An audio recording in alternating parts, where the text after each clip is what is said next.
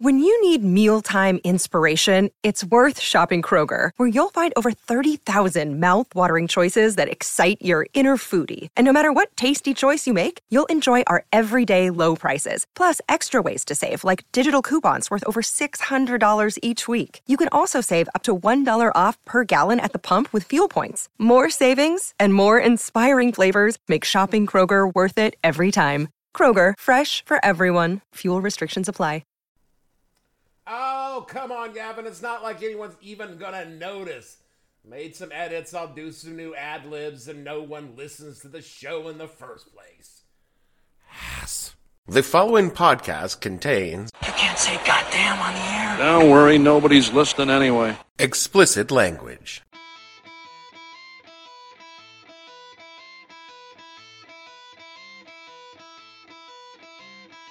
Hello and welcome to the podcast that asked a simple question.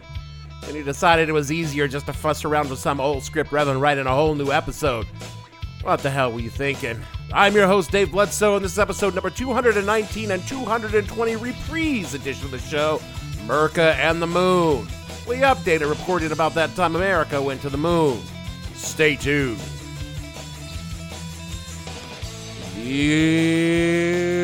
What the hell were you thinking? Podcast is brought to you by the Luna, luxury hotel accommodations on the moon. The Luna will be a five star luxury resort and casino on the near side of the moon, offering stunning vistas of Earth and extraordinary dining and entertainment choices that, dare we say it, are out of this world. Book your reservations now for a small holding fee and be the first of our friends to visit the premier luxury lunar resort and spa destination. Be the first to visit the Luna. Reservations at the Luna are non-refundable and based entirely on supposition and expectation that eventually there will be civilian traffic to and from the moon. No promises or expectations, real or implied. No friends, funds exchanges. See your lunar travel agents for details. Remember the moon? Remember the moon? Every year we used to go to the moon like clockwork. We never missed a trip. Then we just stopped. No one said a thing. Billions of dollars, nothing. Do we just finally come to the conclusion that maybe the moon's not really that great? What happened? Did one astronaut come back? Yeah. I went to the moon. Sucked. You can tell the moon sucked because nobody who went to the moon ever volunteered to go back. It's a shitty vacation. You know, go, oh, I'd love to go back, really. I'm in the middle of a root canal. I got the kids driving me crazy. I'd love to. You go, though. It's fun. You know, little tiny ship, no air. You shit in a bag. It's a good time. Don't, don't get me wrong. I'd love to go. I've talked on this show about my fascination with space. You know, the kids had Mother Goose, I had Kirk and Spock. And for about the first 10 years of my life, I more or less assumed that when I grew up, I would live and work I mean, after all, we'd landed on the moon, we put up that space station, and even settled our space beast with the Russians. We were kind of working together up there, and I figured just as, before much longer, we would have. An entire city in space. Boomer kids all grew up wanting to be astronauts. Gen X kids thinking that whatever we did, well, we'd just do it in space. Be it space fireman, space policeman, space soldier, space poet, space advertising executive. I mean, everything was just going to be in space. Space was new and exciting by the mid 70s, but we all pretty much assumed that it was inevitable that. But I will know what it's like to be out there among the stars.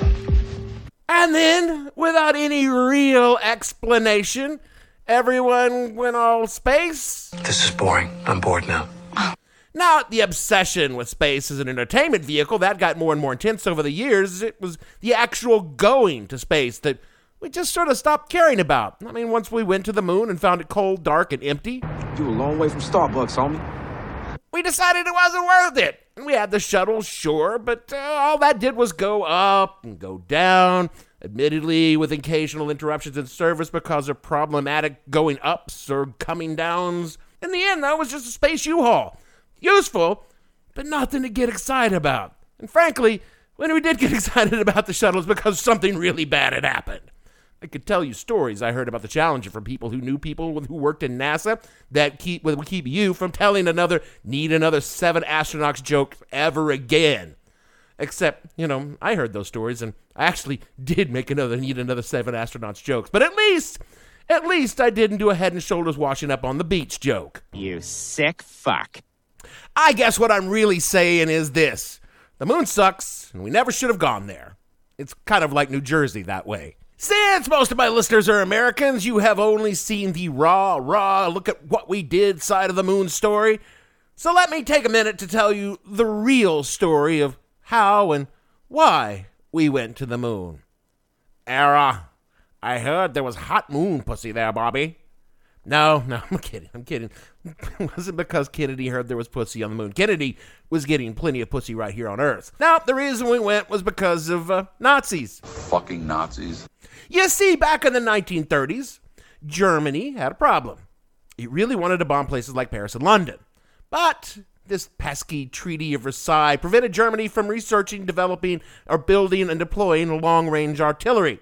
So, this cat, by the name of Karl Heinrich Emil Becker, gathered the brightest minds of Germany together to come up with a way around that ban using semantics. The linguists put their heads together and came up with the idea that if Germany used something besides a big cannon, it wouldn't technically be a treaty violation. That was some black belt jujitsu bullshit right there. So Becker convened another panel of experts, this time on rockets, and the German ballistic missile program was born.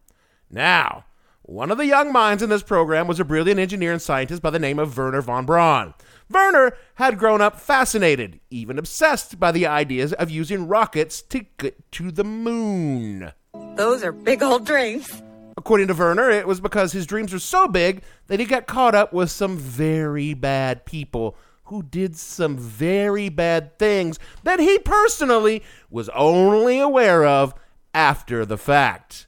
The story, according to Wernher and the OSS, the World War II precursor to the CIA, is that Wernher joined the Nazi Party in 1937 because, well, duh, of course I did. Everyone was doing it, and if I didn't, then God, people would talk, and it's like Klaus is such a little bitch about those things. This is, of course, what all the Nazis said. They only joined the party to get along because all good Germans like to join things. It's in their pure Aryan blood. And of course, when asked by none other than Himmler himself to join the SS, well, it wasn't like Wernher was gonna say no. I mean, oof, yeah, it won't take up very much of your time at all. You won't have to come to meetings or mass executions or anything. So why not join up, yeah? There are many theories as to von Braun's true feelings about the Reich, Hitler's policies and politics, Wernher always maintained ignorance of the worst and grudging acceptance of the rest because, well, what can you do? Michael Mark Cohen wrote in Medium, quote, But really, what was there for Wernher von Braun not to love about the Third Reich? He obviously had no troubles filling in his Ahnenpass, the racial passport required of all German citizens to certify their biological purity. Wernher von Braun neither knew any Jews nor did he harbor anti Semitic feelings. As a conservative, though, he easily embraced Hitler's, Hitler's sexism and anti communism. But most importantly, Wernher von Braun put his faith in Hitler's sense of mission, sharing a belief that it was Germany's destiny to seize leadership of the Western world through technology like the rocket. Unquote. And old Wernher certainly didn't pitch all that much of a fit about using slaves as labor in his V2 factories at Peenemünde because, again, what could I do? I don't make the decisions. They said, You want these people? And I said, Yes, because I need to build the rockets. Because he really wanted to build the rockets. For Wernher, he was all about the rockets. What you did with the rockets wasn't his problems. His rockets were for going to space. That you could say, I don't know, slap a bomb on them and drop them on civilians in London, well. Not your problem. Somebody else's problem.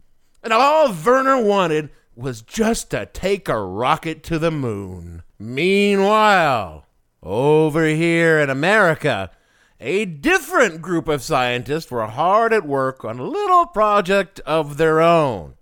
Their project, in and of itself, had nothing to do with rockets other than a mutual tendency to explode. But this very, very secret project had a lot of great minds working tangentially on different aspects of the e- issue, even if some of the people didn't know precisely what the project was. Of course, we now know that they were developing the world's first toaster strudel. Now, there were several ways to get the toaster strudel where you wanted it to be. Most obviously, of course, was by an airplane which is how we made our first strudel deliveries. But the problem with airplanes is they can be shot down. But If one were to mount a toaster strudel at the tip of a rocket, then you would have a truly amazing toaster strudel delivery system. Which is why, even before the war was over, Allied soldiers were rounding up German rocket scientists wherever they could find them. And can I tempt you with some toaster strudels? Ironically enough, the Russians knew all about our secret strudel program, and they too were rounding up German rocket scientists as fast as they could, even though they would not have their own toaster pastry for at least another couple of years. That better not be my last toaster strudel. It was the Americans, however, who would scoop up Wernher and the bulk of his team and spirit them off to America while Hitler's corpse was still smoking. The Russians may have not gotten Wernher or the best scientists, but they did get the factory at Peenemünde and a bunch of V2s, and they already had a dude of their own by the name of Sergei Korolev, who essentially became the father of practical space flight for humans, what we now call astronautics. The Soviet Union's most gifted rocket scientist was literally plucked from a prison camp in Siberia to work on rockets for the state. I mean, Russians, Russians. Under Korolev, the Soviets had a practical inter- intercontinental ballistic missile by 1957, while the still the United States was still dicking around with a bunch of different systems under multiple agencies and achieving very little, if anything at all. This continued until October of 1957 when old Sergei Korolev convinced the Soviet Union that launching a satellite with one of his new missiles would very much embarrass the United States, which it did.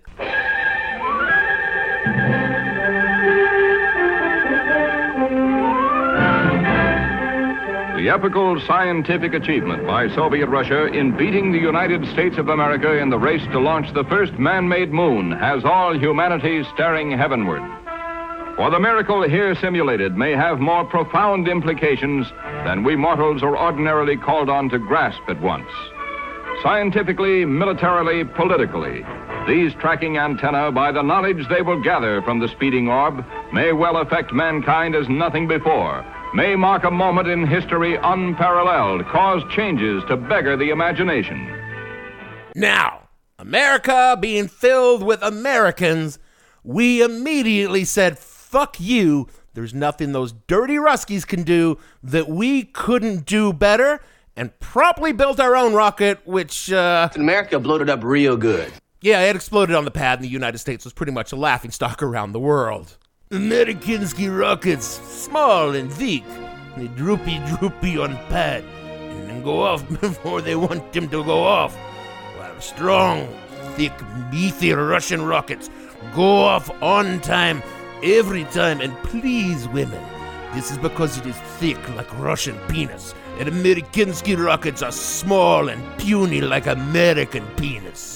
Korolev and the Russians would go on to beat the United States in the space race for many years. They put the first animals in space. Pigs in space! They sent probes to the moon, and finally in 1961, the Ruskies succeeded in putting a man in orbit. Though there is a theory that Yuri Gagarin was not the first human to being to make it into space, he was just the first one to come back alive. But those are scurrilous rumors that have never been proven. Nevertheless, come back alive he did, and the Soviets were widely seen as winning the space race. It was a bad publicity look for America, but it didn't mean anything really.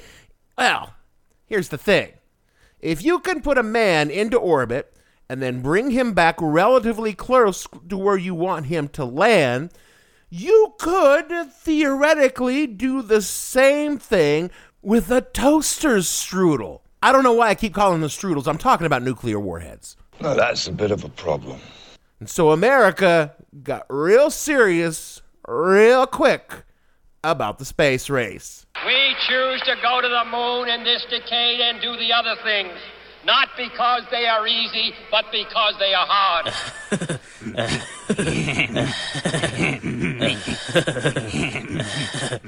Which brings us back to our favorite Nazi, Wernher von Braun, who uh, JFK goes up to and says, uh, Era, could you help me get to the moon there, Wernher? And Wernher says, Oof, ja, the moon is nicht problem.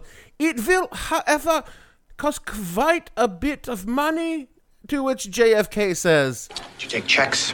Oh, sure. And hands Wernher a blank one, with the unspoken caveat that part of the deal is that the rockets be, you know, dual purpose. Wernher's Mercury Redstone rocket carries Gus Grissom into space. Not like orbit or anything, but technically space, the best kind of space. But the money and research that it took Grissom up also helped develop, develop the Atlas E intercontinental ballistic missile, which was the first widely deployed nuclear missile in the United States.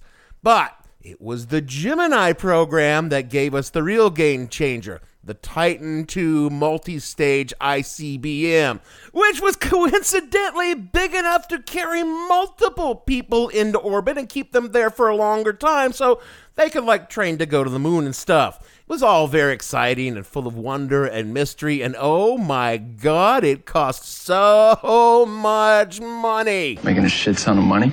Gemini alone was worth over 7 billion in today's money and that would pale in comparison to Apollo which would eventually get us to the moon.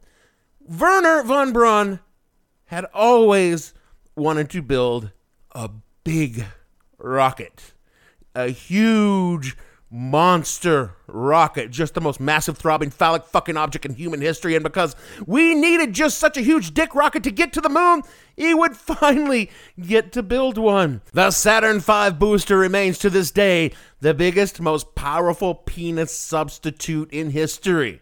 I mean, Elon's working on one that's bigger, but Elon and Wernher they got a lot of Venn diagram overlaps, overlaps because they were both building a rocket finally big enough to send all the Jews in space. I'm just assuming Elon hates the Jews too. Each Saturn V cost 1.2 billion dollars in today's money per launch. For context, 13 Saturn V's were launched. 12 of them made it off the ground anyway. They went up and either fell back into the ocean or burned up in the atmosphere because they were always intended to be single use objects. It cost the same money in, t- in, today's money as our most modern aircraft carrier, which, say what you will about it, is at least intended to be around a few decades, presuming it doesn't get blown up by a Chinese missile in 10 years or so. The total cost of the Apollo program from start to finish was 150 billion plus in today's money, all to send some dudes up, pick up some rocks, no bases, no black obelisk, just some rocks and some camera shots of dudes riding around in their loon buggies. Now that's a pun. And oh god, yeah, they did hit some golf balls. I mean, they could have done all of that on Earth for a couple of hundred bucks right in Arizona. And if you look at it, they still had a 20% failure rate for the program. You spend 150 billion dollars to fail 2 out of 10 times, you're going to want 20% of that money back. But you got to admit, we did beat the Russians to the moon the Russians who never even came close to putting dudes in loon buggies up there uh, where they could play moon soccer. On July 16th, 1969, Apollo 11 with Buzz Aldrin, Neil Armstrong, and Michael Collins, who never even left the bus that took them there, lifted off from Earth and became the first human beings to land on another planet. Or did they? Patience, pod friends. Patience. We'll get there. And for one glorious moment, all of humanity held its breath and believed that maybe, maybe we had a future out there among the stars, that we could be bigger than our tribes, our religions, or our nations, that we could reach out and touch the face of God. Then we did, discovered it kind of sucked, and no one cared anymore. Estimates put the total of space exploration from the Mercury program all the way up today at around a trillion bucks. I'll go ahead and chuck in the cost of finding and feeding all the Nazis and round it off at about a trillion. And what did we get for our trillion dollars in taxpayer money? Well, many people would say that we got modern society. We got all of this because we needed to nuke the Russians from a long distance without them shooting down our planes. I mean, we did get tiny computers that we keep in our pockets, and we use those tiny computers to take digital photos. And we use those, and those photos on those tiny computers in our pockets are of our food. And we take those photos of our food and upload them to computer networks. Those were definitely needed for spaceflight. And those same computer networks will provide us turn by turn directions to get to the places where we buy the food that we will take the photos of and upload them to the network. Should we get ran over by, say, a car because we were staring into our pocket computers over some picture of a cat that was on the computer network rather than paying attention to where we were going, then we can get an artificial leg made from materials developed in the space race. And at night, when we sit at home alone, staring blankly into the pocket computer, watching some video on the network that we created because of the space waste, we eat some microwavable crap that is supposed to taste like food, and we have that microwavable crap because we needed to send Chef Boyardee ravioli to the moon. And all of this is because we needed to nuke the Russians without our planes getting shot down. However, the Russians can use the same thing, both the missiles, to shoot them right back at us that they sort of developed before we did to destroy our country, but they don't need to because they can just use the networks and pocket computers that we built in the first place to destroy our country without ever firing a shot. And that's the balance in the universe. Ah, we could have, I suppose, spent all that money and time developing things to help people right here on this planet. I mean, if we had poured a trillion dollars over the 75 years into creating technologies to heal people or protect the only planet we can actually live on, despite what Elon Musk believes, or make sure that the people who are on this planet now had enough to eat and have some place to live, one could say that that money might have been better spent. I mean, imagine where we might be if some of that money uh, was spent on educating everyone so they understood the science and engineering better. Who knows? We might have had bases on the moon already instead of just some footprints and dusty flags.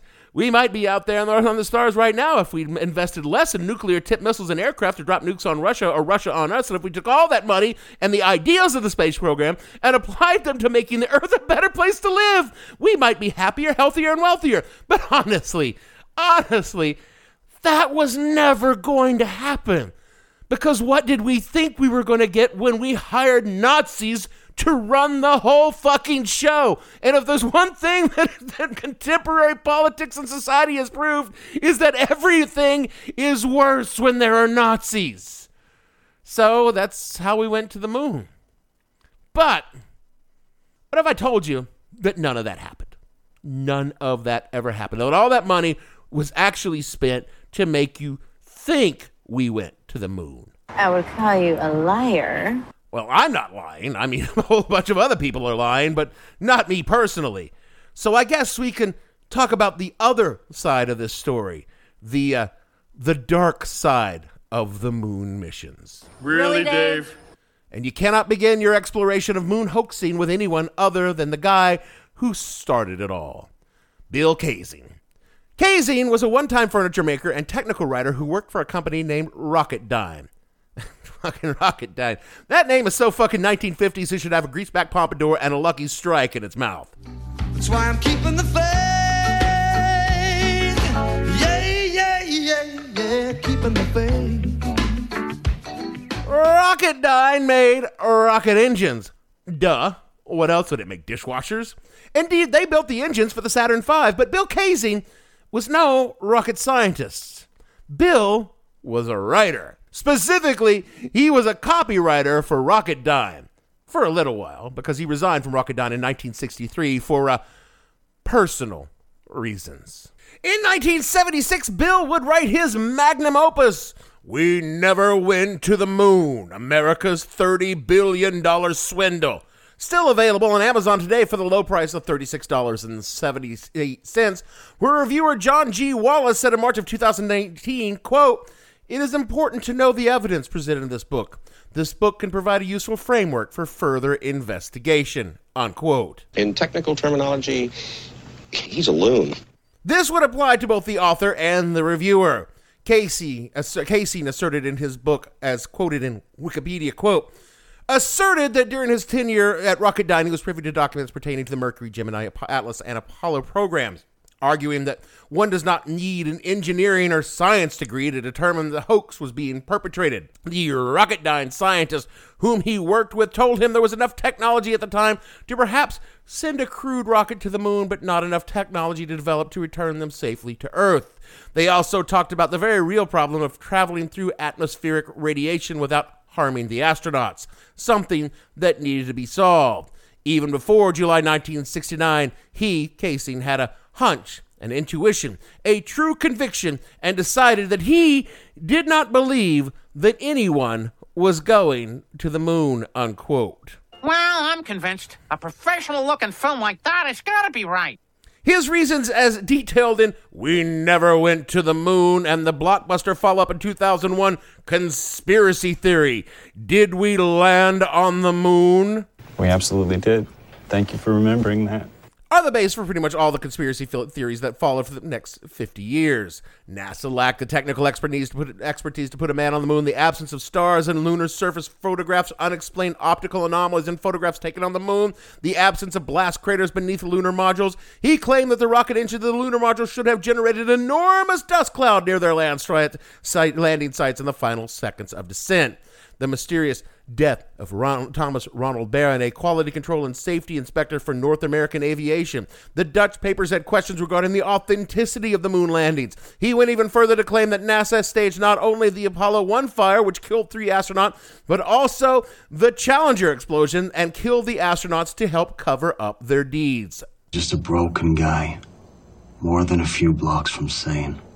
I mean, yes, he was, but maybe he wasn't a full on nut job. I spent a lot of time digging around trying to get into the mind of Bill Kaysing, but for all he wrote prolifically, there's very little bit about his life separate from his rather exotic opinions about space travel. I wanted to know was he a true believer or was he a con man? And I tried to find out. I guess I could have read his books, but honestly, I'm writing this show and uh, who has that kind of time? So instead, I pulled this from the bio on BillKaysing.com, a tribute website kept by another conspiracy theorist, or as we call them, a quote. Mr. Kaysing moved his houseboat to, houseboat to Oakland, California. It was here in the harbor area that he met some Vietnam War veterans. The conversations he had with these disillusioned veterans inspired him to research and then the recent the then recent USA moon landing. Mr. Kaysing discovered enough evidence collected worldwide to make him doubt the credibility of NASA. His book, We Never Went to the Moon, was a result of many years of research, subsequently earning, subsequently earning him the distinction of the father of the moon hoax theory. As a result of this book, he became a popular guest on talk radio and television shows around the world. He often stated that he used the moon hoax theory to inspire people to question authority, especially our country's leadership, and to live life as he had done, free of Madison Avenue or corporate influences. Unquote. And yeah, okay. I can kind of see how a country that was perfectly willing to fabricate a context to start a war that would go on to kill millions of people just to give the finger to the commies might just fabricate an entire moon landing to give the finger to the commies. They didn't do that, but I could see how someone like Bill could think that they would. Of course, Kaysing couldn't do it alone. There are plenty of other people out there who will explain to you how we never landed on the moon.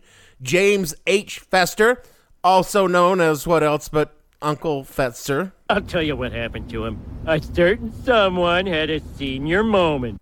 Who once upon a time was a respected philosopher of science and an expert in cognitive science and artificial intelligence, but in the 1990s, he apparently went batshit crazy and embraced conspiracy theories on everything from the moon landing to JFK to 9 11, and completing the complete conspiracy theory pyramid, of course, denying the Holocaust. You simply cannot go off the deep end without a healthy dose of anti Semitism. I do not know why this is, I only know that this is true. Then you have Ralph Rene, a self proclaimed expert in physics. Pro tip, pod friends anytime someone is a self proclaimed expert in anything, you can safely write them off as a. Uh, An idiot.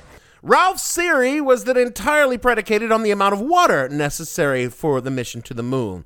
But you see, Ralph's math was wrong in every possible way because, again, Ralph Rene is. Uh, he is an idiot. Ralph also thought that 9 11 was a hoax and that Einstein was full of shit because, again, Ralph Rene is. Fucking idiot. Bart Sibrel is my favorite Moonite, not because his theories are in any way correct or even more entertaining than other dipshits out there, but because Bart is such a pathetic moron that he was punched in the mouth by an old man. You're the one who said you walked on the moon when you didn't. Calling a kettle black, if I ever thought of saying I misrepresented myself. away from me. You're a coward and a liar and a thief. The audio, of course, does not do justice, but you can hear the old man, an old man that could certainly kick my ass, that is Buzz Aldrin being harassed by Bart until he has had enough. He was asked nicely for someone to get Bart away from him and just popped Bart right in the fucking mouth when Bart called him a liar and a coward. If you talk shit to Buzz fucking Aldrin, you are going to get a pop in the mouth, Sonny. For, of course, Bart was talking shit to Buzz, and Buzz was not here for that shit. You got knocked the fuck out! This moment remains in my heart at least as awesome as Buzz Aldrin going to the moon in the first place. Then there was Jack White, who liked to examine photographs to prove whatever whack job Jack White thought was in his broken brain at the moment, including the JFK assassination footage. Somehow, Jack managed to even find himself testifying for the House Select Committee on Assassinations.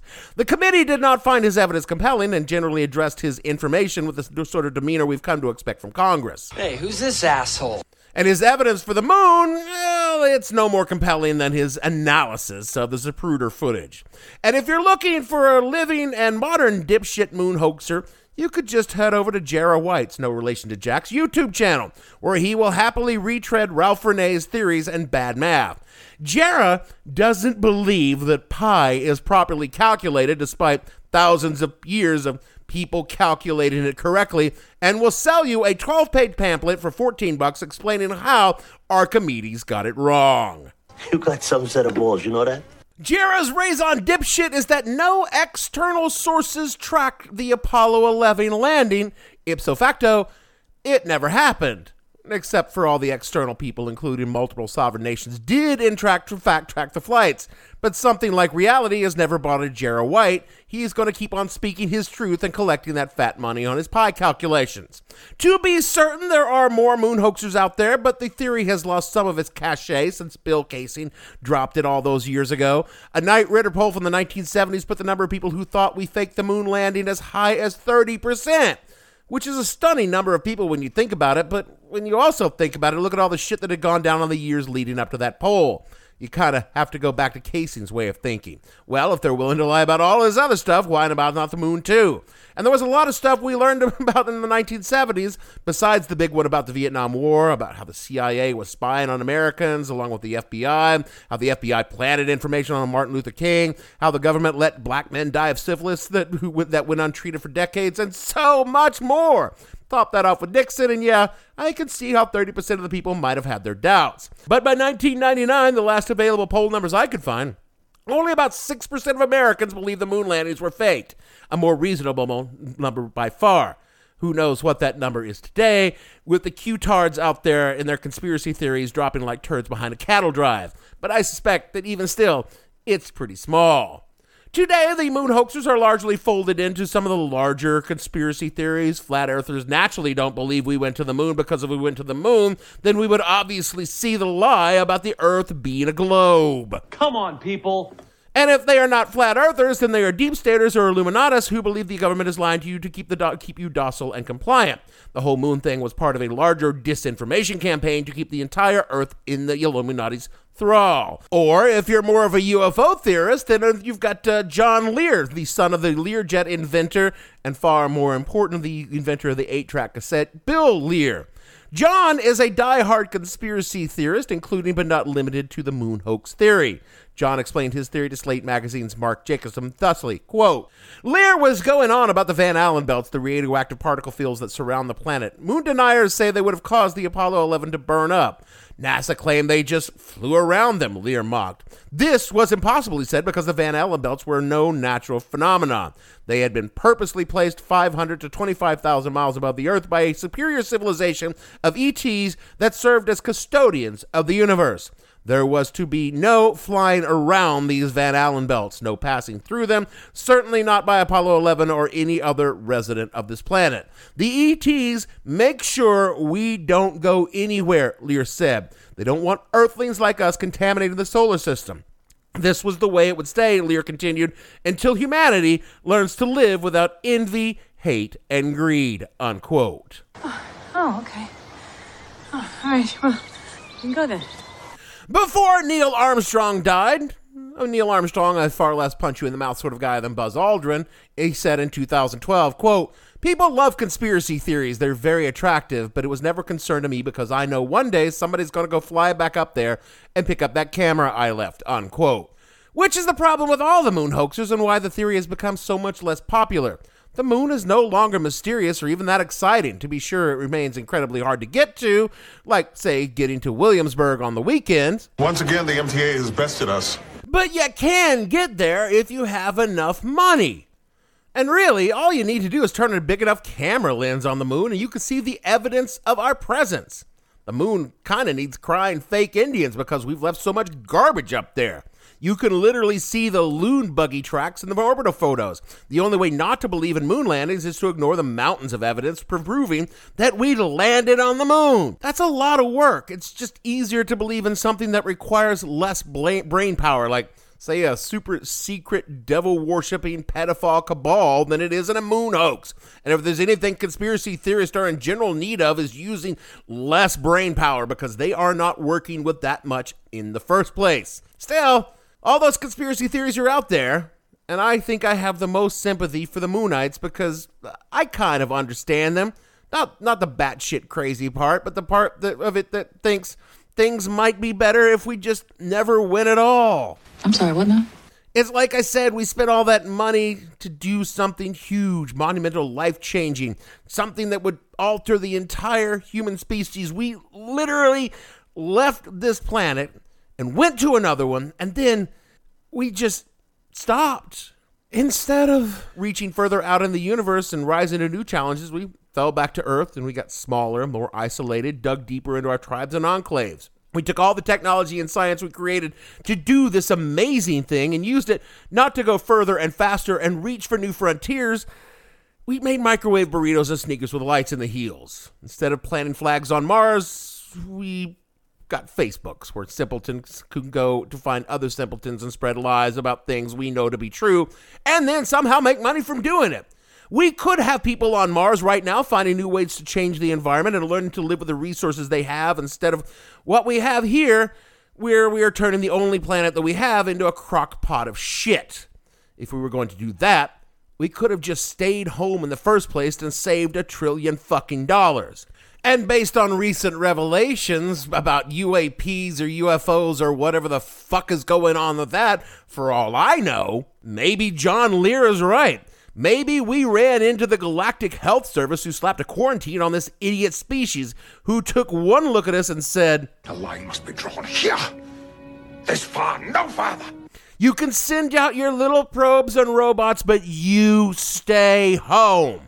We don't need your stupid infecting the rest of the galaxy and looking at the world I call home. Honestly, I can't say as I blame them.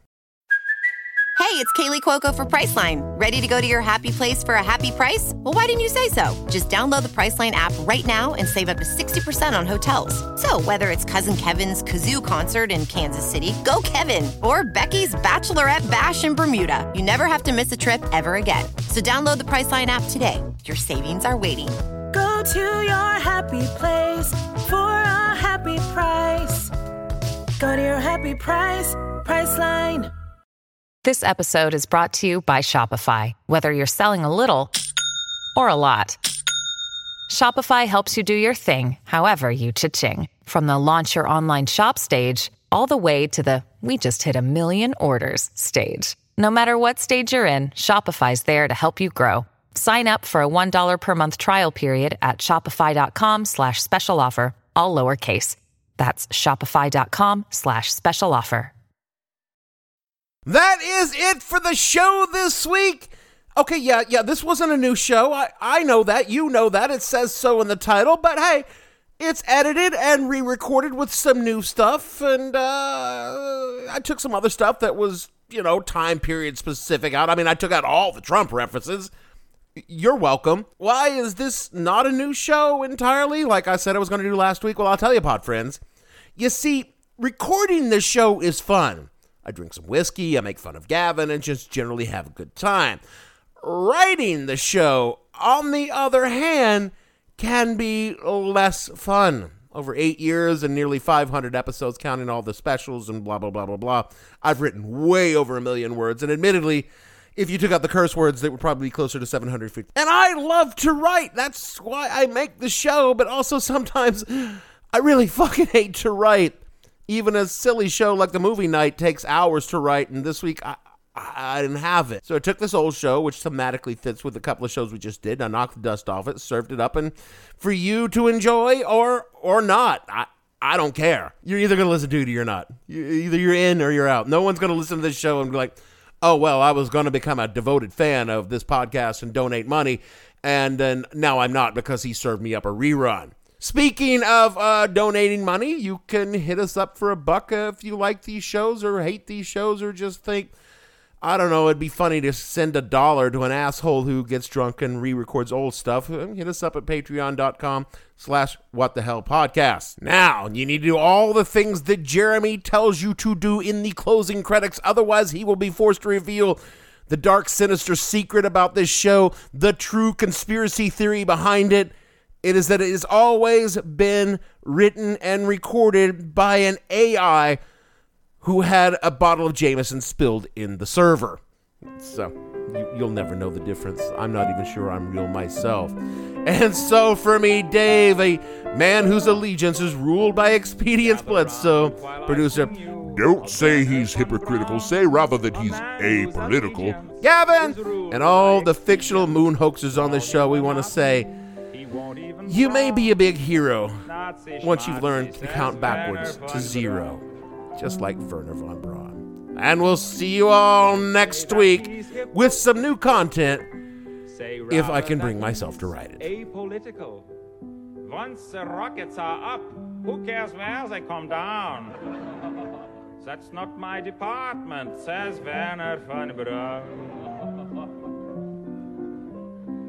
Some have harsh words for this man of renown, but some think our attitude should be one of gratitude, like the widows and cripples in old London town, who owe their large pensions to Wernher von Braun. You too What the hell were you thinking stars Dave Bledsoe and features Gavin St. James and several fictional minions. The show is produced by Kimberly Steele and a part of the Seltzer Kings podcast network. You can find more information on the show on their website, whatthehellpodcast.com, or on Twitter at thehell underscore podcast, or on Facebook as What the Hell Podcast. Thanks for listening. I have no ending for this, so I take a small bow.